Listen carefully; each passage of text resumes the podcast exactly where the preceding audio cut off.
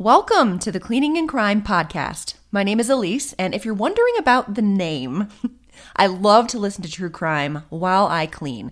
So, because cleaning and true crime are my two loves, I've combined the two. And every week I post a new whole house cleaning motivation video on my YouTube channel, See Elise. And in the corner of the video, I'm in a little bubble telling you about a true crime case that's interesting to me. So, cleaning and crime. But for some, the cleaning footage is too distracting, or some people just prefer to listen to their true crime and not watch it. If you want to check out the video version of today's story, be sure to check out my YouTube channel, and you'll find a playlist of all of my cleaning and crime episodes. But if you just came here for the crime and not the cleaning, you're in the right place. Trigger warning this is a true crime podcast. Some episodes may be disturbing to some listeners. Be sure to check the show notes for each episode for specific trigger warnings. Thank you for listening. Enjoy.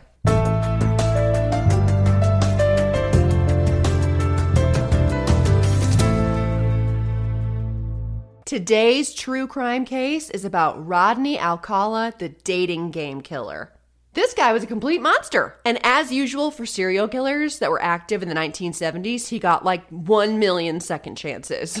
And while he was convicted with his victim count at eight, it's believed that he may have killed up to like 130 people. So let me tell you about this douche while I clean my house. Cool? Okay. Trigger warning on this one. We're talking about sexual assault, including assault on children. And this guy was a super violent piece of shit. So it may be too much for some people. So please protect your mental health and listener discretion is advised. On September 25th, 1969, eight year old Tali Shapiro was walking along Hollywood Sunset Boulevard on her way to school, where she went to second grade, and a car pulled up alongside her. The man inside was friendly and he offered to give her a ride to school, but Tali declined and told the man, I don't talk to strangers. But the smiling and very charming man in the car told her, No, no, don't worry about it. I actually know your parents and they said it was all right. Plus, I have this really incredible photograph that I want to show you. And Tali didn't want to get in the car, but she was raised to respect her elders, and the guy was saying that he knew her parents. She, she basically felt like she couldn't say no. Tali got into his car, and when he began driving, he asked her, When does school start? And he was delighted when she told him, and he said, This is great. I have enough time to take you to see that amazing picture I wanted to show you and we still have enough time for me to drive you to school after and get you there on time. Tali began to feel very nervous, and she seriously considered jumping out of the moving vehicle, but she just tried to stay calm and she went with the man to his apartment. But luckily, a man in his car on Sunset Boulevard saw all of that go down. He saw a little girl get into a strange man's car and he was like, got a really bad feeling. And he followed the car all the way to an apartment building and he watched a little girl get out of the car and be led inside by a grown man. And he was like, mm mm So he drove to the nearest phone and called police and reported the suspected kidnapping and gave them the address of the apartment. Now, agreeing that this was very suspicious, Officer Chris Camacho Jr. was dispatched to the apartment to check things out. He knocked on the door of the apartment and after a small delay, a man opened the door and he was like, Oh, hey, I'm sorry, I was in the shower. How can I help you? And Officer Camacho said that that he will never forget the face of the man that opened the door. He just looked at him and he was like, evil. Can't explain it. This guy has an evil fucking face. Now, the man that entered the door was clearly naked, but he didn't have a drop of water on him. No towel, completely dry. You're full of shit, my dude. And Officer Camacho knew something was terribly wrong, and he was like, Yeah, you need to open the door right now. I need to talk to you. And the guy inside said, Okay, I, let me grab my pants. I'll put my pants on real quick. The officer said, You have three seconds. The door closes. Officer Camacho counted to three and he kicked the door down. Straight ahead on the kitchen floor was the body of eight year old Tali Shapiro in a pool of blood, not moving, and it looked like she wasn't breathing. Now, he couldn't see the man. Clearly, he had run to the back of the apartment. He was running. And Officer Camacho had to make a split second decision run to the back of the apartment and chase the suspect and maybe catch him, or run to Tali and see if he can save her. Now, I consume a lot of true crime. it's not very often that I tear up. This one got me. I watched ABC's 2020 interview this officer describe what he walked into that day, and he just has the sweetest face. And he started crying, and I was PMSing, and I was like, oh no, it was over for me. He decided to run to Tali's side and administer some sort of aid because he said through tears, I just couldn't leave her alone like that. Oh. So, a backup officer gets there just then, and he goes running to the back of the apartment to search for the suspect. Officer Camacho got to Tali's side, and she wasn't breathing, and there was a large, about two pound bar across her neck. And he had just gotten down to the ground to try and check her vitals when she started gagging instinctively he just started yelling like something along the lines of like oh my god oh my god she's breathing she's alive! And the backup officer who had ran to the back of the apartment heard officer camacho yelling and thought he was yelling for help. So he stopped and turned around and went back to the front of the house to help. So you know what that means Suspect got away. An ambulance got there quickly, and little eight year old Tali Shapiro was rushed to the hospital, and everyone thought she was gonna die. Tali had been beaten, strangled, raped, and she had lost a lot of blood. And she was unconscious, and doctors told police, oh no, there's no chance of us saving her. But Tali ended up being in a coma for 32 days, and it would be months before she got back up on her feet again but she survived. And I don't want to say luckily because I feel like this is that's the wrong word, but she has no memory of the attack. I watched an interview with Tali on Dateline and she said that she remembers the car ride, but she doesn't remember going up to his apartment or anything after. Tali did eventually go back to school, but she described it as very difficult when you walk into your elementary school classroom let that sink in. And all the kids look at you like you're supposed to be dead. Tali's parents ended up deciding that they couldn't stay in California after what happened and they moved the family to Mexico. Now, after Tali's rescue, police went right back to the apartment to search for the suspect and to search for evidence, and they found a student ID for UCLA belonging to Rodney Alcala, a photography student. And also in the home, they found hundreds of photographs. They were of young women and even young boys. Some were clearly underage. They were all in various stages of undress. Some were explicit. And many of the people in these photographs still to this day have not been identified. So, Rodney Alcala got away, and there was no sign of him. Police spoke with Rodney's professors at UCLA, and they were all like, Are you kidding? You gotta have the wrong guy. Like, there's no way Rod Alcala did something this horrible. Like, he's a nice, charming guy. He wouldn't hurt a fly. So now police have to figure out where this guy is, who this guy really is, and how someone that could do something so awful to a little girl had everybody fooled. Well, luckily, you and I exist in the future, so we're gonna have the answers within about a 30 minute dramatic reading, right? So, Rodney Alcala was born Rodrigo Jacques Alcala Buquor in San Antonio, Texas. Rodney's father decided in 1951 that he wanted to move the family back to Mexico, so he packed up the family and moved them, but then ditched them after three years. Rodney's mother was like, Awesome. So she quickly packed the kids back up and brought them back to the States, this time to suburban Los Angeles. Now, Rodney had an older brother and he also had two sisters. And Rodney had a perfectly normal childhood. He had a very loving mother. He got a great education. He was a kind and loving kid. And he was incredibly intelligent. He had an IQ of about 135. Rodney joined the Army in 1961 at the age of 17, and he served as a clerk. And he did not do great in the Army. It seems that is where Rodney's life took a downward turn. He kept getting into trouble, he went AWOL several times. Rodney received a day pass in 1963 to go to New York, and when he got there, he smashed a Coke bottle over a random woman's head in the street. Luckily, she was able to run away and get away, and Rodney began receiving psychological assessments with the Army at this point. And Rodney showed no guilt or shame for anything he'd done. And the army would then say that Rodney had had a complete nervous breakdown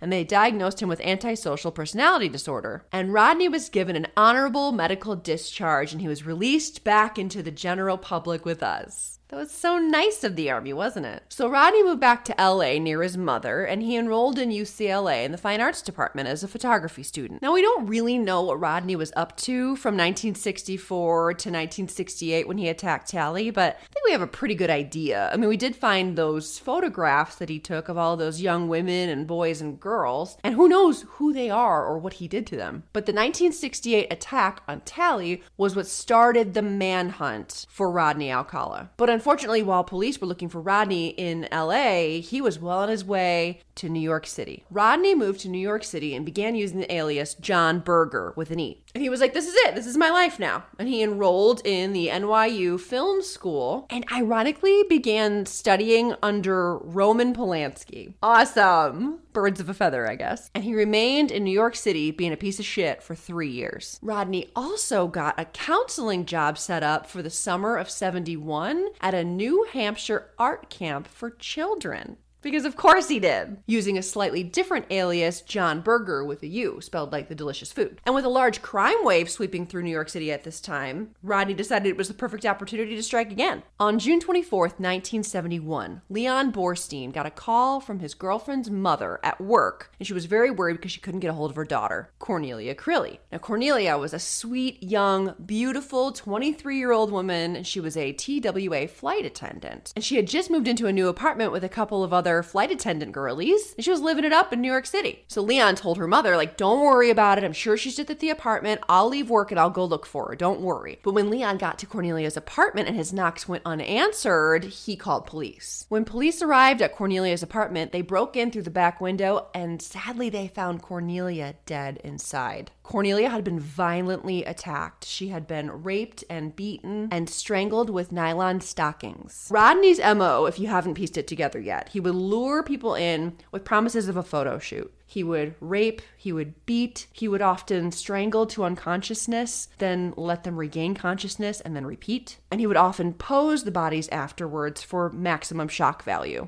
So, a real bag of dicks, this one. And unfortunately, Cornelia was new to the area, so she didn't have a lot of friends. So, they didn't have a lot of leads to chase down. They had no suspects. And on top of that, there were about 2,000 murders in New York City that year. So, it's not easy to close all those cases. So, Cornelia's case quickly went cold. Now, while Cornelia's case was going cold in New York, Tali Shapiro's case was going cold in LA. Police hadn't found Rodney Alcala and they've been looking for him for three years. So, the FBI got interested and they ended up putting Rodney Alcala on the FBI's top 10 most wanted list. Suddenly, across the country, flyers go out with Rodney Alcala's face all over them. And in August of 1971, two campers at a New Hampshire art camp were headed into town when it suddenly started pouring. So they ducked into the local post office to hide from the rain. While they're hanging out in the post office, they're looking at all the bulletin boards and they see all these big FBI most wanted posters all over the bulletin board. And they're looking at them all and they're like, oh my God, that looks like Mr. Burger. So they run back to camp and they tell the head counselor, dude, we just saw an FBI wanted poster and it looks like John Burger. The counselor's like, oh my god, okay. Don't say anything or tell anyone. I'm gonna go. I'm I'm gonna look for myself. I'm an adult. I can handle this. So he goes to the post office and he's like, oh shit. So he calls the FBI. I think I found your man. So yay, they caught him. End of story, right? Did you forget this was the 70s? So Rodney Alcala, aka John Berger with an E, aka John Burger with a U, was captured and arrested for the rape and attempted murder of Tali Shapiro. Officer Steve Hodel, the lead detective on Tali's case, picked him up, brought him back to LA, and of course, in questioning, Rodney was a complete weirdo. And when Hodel questioned Rodney about what he did to Tali, Rodney responded, Oh no, I don't want to talk about that. We don't talk about what Rod Alcala did.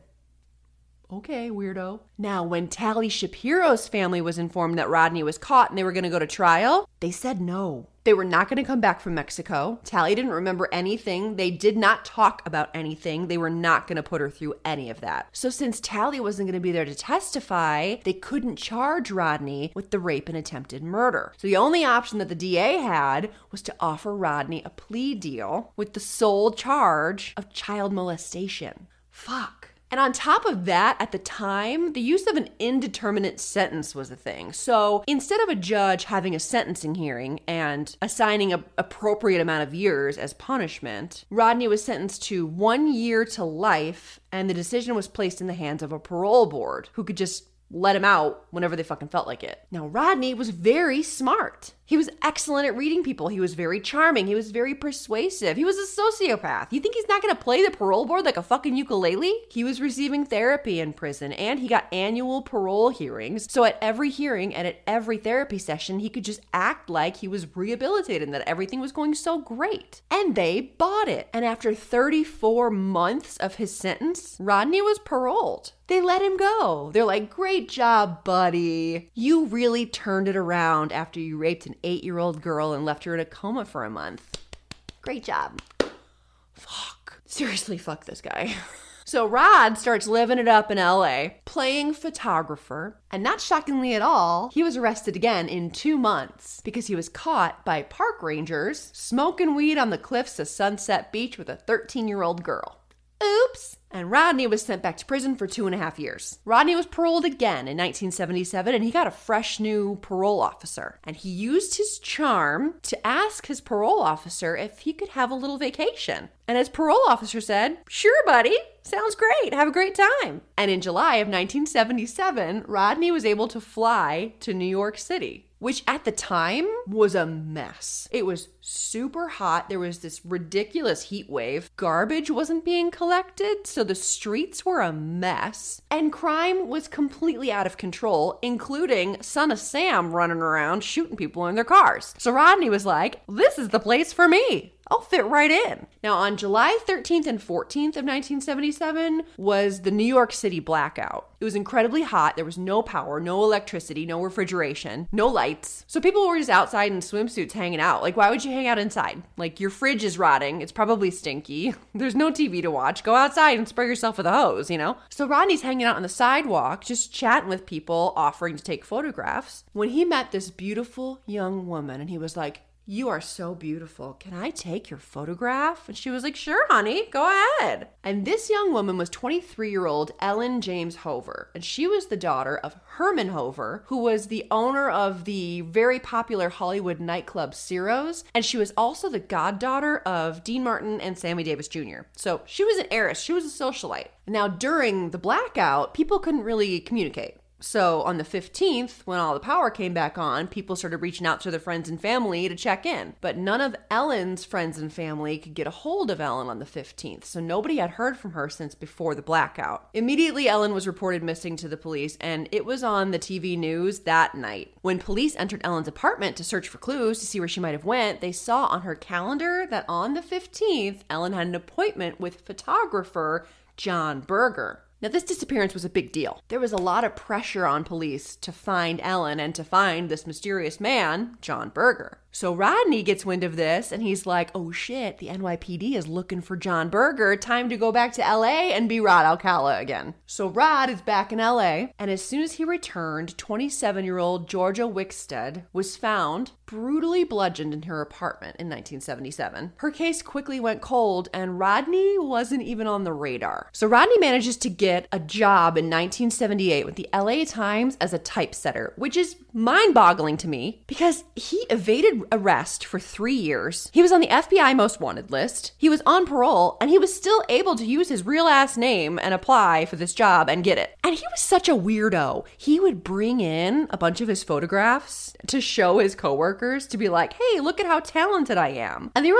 like, nude photos of underage boys. I guess it was just a sign of the times because his coworkers would be like, "Oh wow, he's he's a strange fellow, isn't he?" Huh. Nowadays, if someone brought in nude photos of underage boys to work, like straight to jail. HR nightmare. Now, Rodney was living with his mother at this point, where he had his own separate entrance. And he would also send a ton of his photographs that he took off to New York and sell them, and they would end up in pornography. What a fucking entrepreneur! So the NYPD manages to connect the dots between Rod Alcala and John Berger. It just took a little bit of time because no Google. So the NYPD actually went to LA and questioned Rodney about his appointment with Ellen Hover. He told the NYPD, Yeah, I was with her and I photographed her. We had a lovely time. The pictures turned out great. And then I dropped her off. I never saw her again. And they didn't really have any evidence to arrest him because they didn't have a body. They hadn't found her yet. Sadly, Ellen's remains were found 11 months later, buried under heavy rocks on a hillside overlooking the Hudson River. She was identified with dental records, and because her remains were skeletal at that point, they didn't really find any forensic evidence to link to her killer.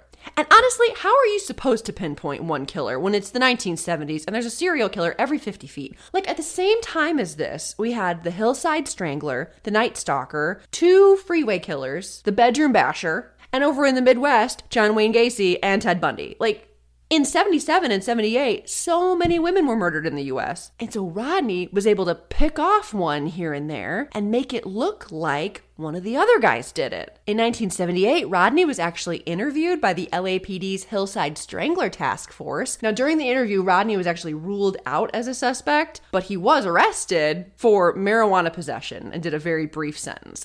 And why you would have marijuana in your pocket when you went in to talk to the LAPD is beyond me. but maybe that's just further evidence of how cocky he was and how untouchable he thought he was. In November 1978, Jill Barcombe essentially ran away from New York to LA. And I hesitate to call her a runaway because she was an adult, you know, but she ran off to LA with some friends for some fun, some excitement, some adventure. But on November 10th, 1978, Jill Barcombe's body was discovered off Franklin Canyon Road, which is just down the street from Marlon Brando's house, in case that's an important fact for you. She was found bent over with her face in the dirt, half naked, multiple ligature marks. She had been raped. She had been beaten so severely that she was unrecognizable. Just awful, awful. And at the time, it was assumed that Jill was a victim of the Hillside Strangler because that's what he did. He strangled women and left them on a hillside.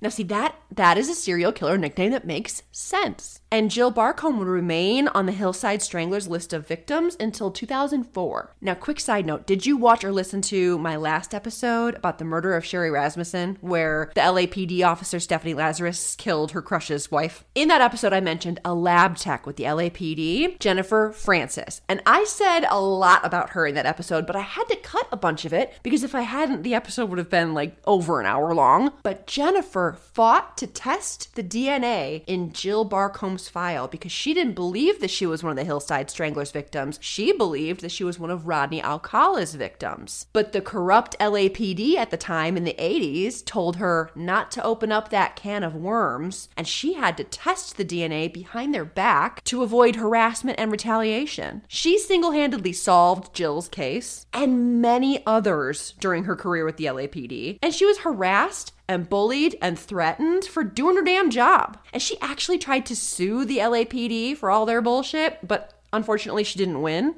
Like, seriously, somebody needs to make a movie about Jennifer Francis. I'm gonna do it. I call dibs. I'm writing the script. So, anyway, I just wanted to mention Jill Barcombe because it shows how Rodney used other active serial killers and essentially copied their MOs and staged the scenes to make it look like one of the other guys did it. And on top of that, Jill Barcombe had a friend who was killed by the Hillside Strangler. So, talk about an added level of complication to make it look like Jill was also a victim of the Hillside Strangler. That is freaking crazy. In September 1978, Rodney thought it would be really fun to audition for the television show The Dating Game. But Rodney used his real ass name, his his real self, and he got on the damn show and they didn't run background checks or anything apparently. And he won. So the dating game was very popular. A beautiful young bachelorette would sit on the other side of a partition from three bachelors, and she would ask them silly questions and would choose the winner based off of their answers and their personality. And then after the show, her and the guy she picked got to go on a date. Fun. Welcome to the dating game, and we'll get right underway. It's time to meet our first three eligible bachelors for game number one, and here they are. Good luck, gentlemen. Bachelor number one is a successful photographer who got his start when his father found him in the dark room at the age of 13, fully developed. Between takes, he might find him skydiving or motorcycling. Please welcome Rodney Alcala. Rod, welcome. Here is a young lady with a wealth of experience. She once earned a living massaging feet, but she quit when her boss suggested that she work her way up. Then she taught school in Phoenix, Arizona. And now she's here to educate our three bachelors in the art of amour. Welcome, if you will, sensational Cheryl Bradshaw. You know, there are three bachelors over there. There'll be one, two, and three. Ask them anything you like to find out more about them, except their name, age, occupation, or income, okay? And we're going to start by having them say hello to you and see how they sound. Number one, would you say hello to Cheryl, please? We're going to have a great time together, Cheryl. Okay. Bachelor number one. Yes. What's your best time?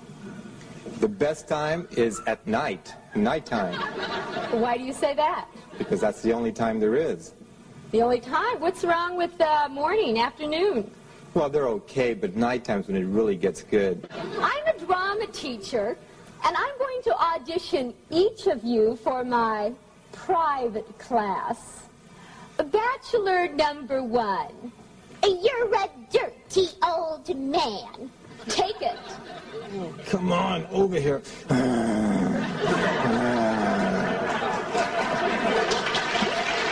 honey, we ought to go out and boogie. I am serving you for dinner. Oh, What are you called and what do you look like? I'm called the banana, and I look really good. Uh, can you be a little more descriptive? Peel me. Will that date be bachelor number one, bachelor number two, or bachelor number three? Who gets the dates? Well, I like bananas, so I'll take one. Number one, That's your number one. All right. He's a skydiver, so he's got a lot of nerve. He's into motorcycling. He's also a fine photographer. Say hello to Rodney Alcala. Rodney, come on and say hello. Congratulations, Rod. You did it with a one answer. Ew, ew, ew, ew, ew, ew.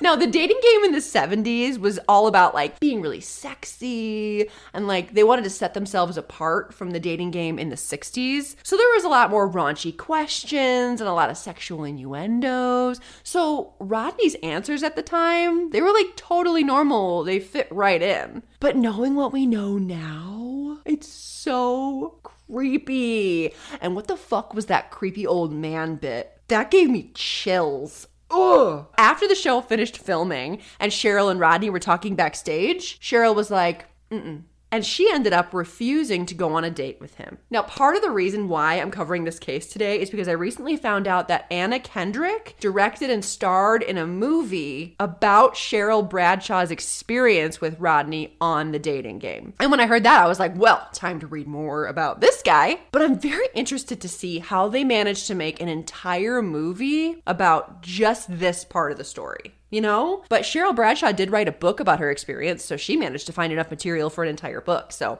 I'm intrigued. So after Cheryl got her bad vibes, she went to the show's producers and she was like, "He's creepy. I got a bad feeling. I cannot go on a date with that guy. Is that going to be a problem?" And they were like, "No, no, no. I mean, we already got our episode, so we don't really give a shit if you go out with him or not. So we'll so we'll call him and we'll tell him you're not interested." Now, how do you imagine a narcissistic serial killer with antisocial personality disorder is going to react to that kind of rejection after a very public television appearance. He rapid fire killed three more women. So Rodney's next three victims were 31 year old Charlotte Lamb, who was found beaten and raped and strangled and left in a laundry room of some random apartment complex, again, shockingly posed. Then 21 year old Jill Parenteau was killed in her Burbank apartment on June 13th, 1979, again, shockingly posed. Then on June 20th, Rodney bumps into 17 year old Lori Wirtz. And she's roller skating on Sunset Beach with her best friend, and he convinces Lori to let him take her picture. He ended up trying to get Lori to get in his car and go with him, but she declined. And eventually, he did get in his car and leave, and Lori saw him drive toward Huntington Beach.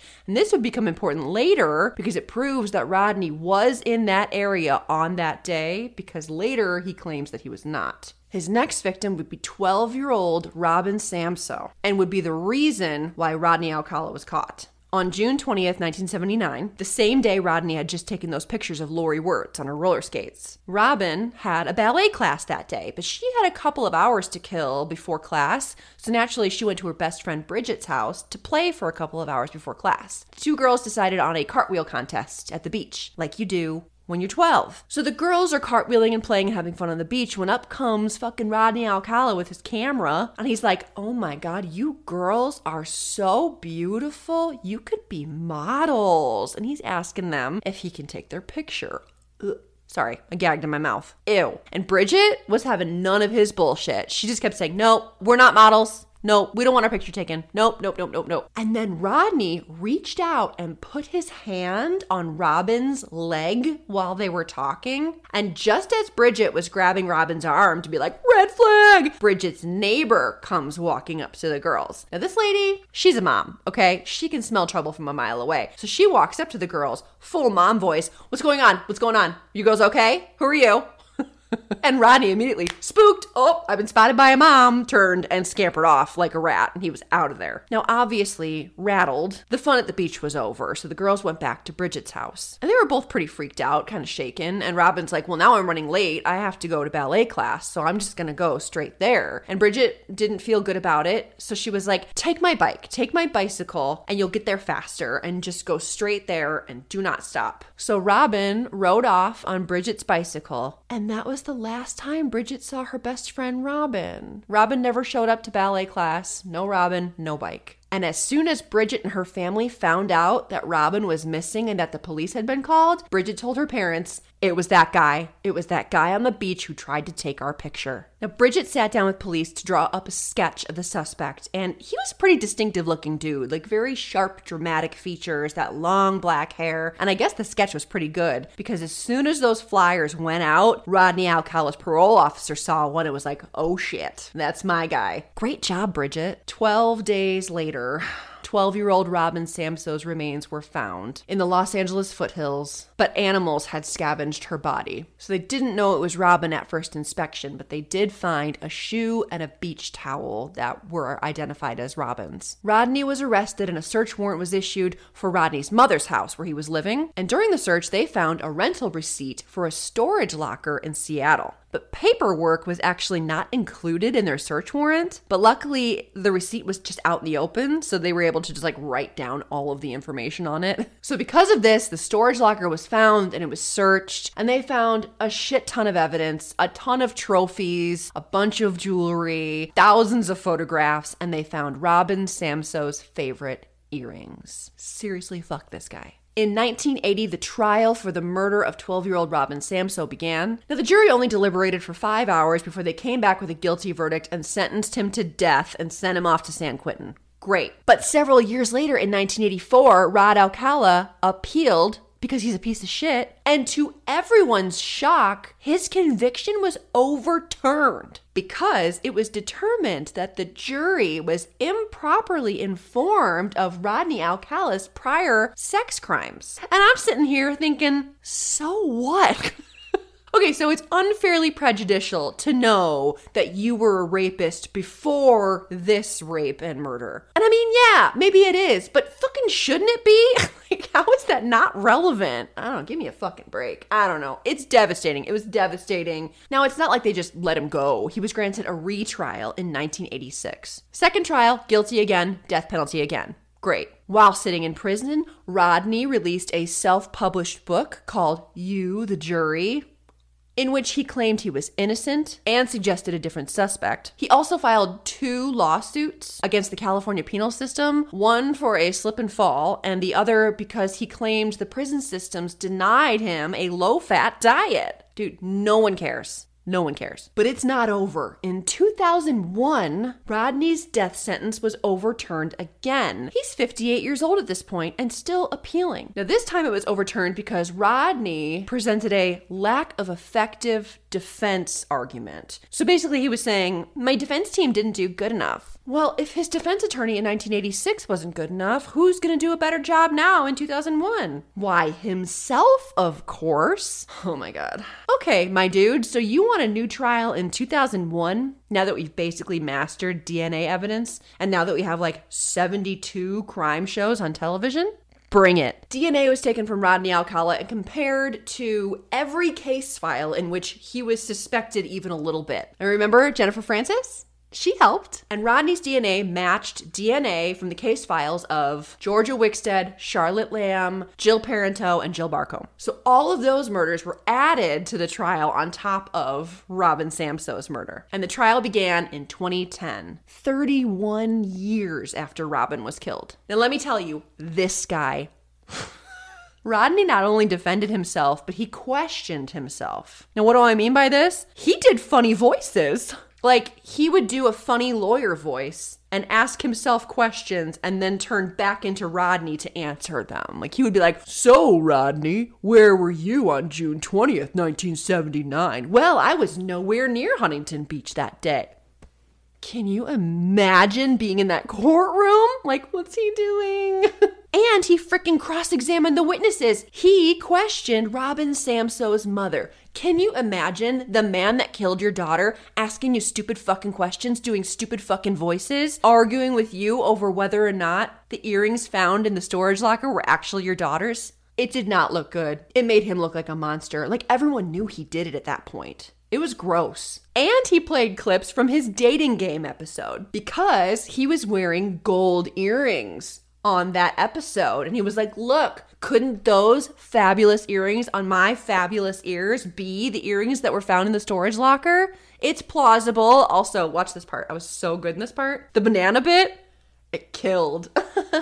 Ew, Rodney, no. And guess who testified as a witness for the prosecution to describe prior bad acts to prove what a monster he was?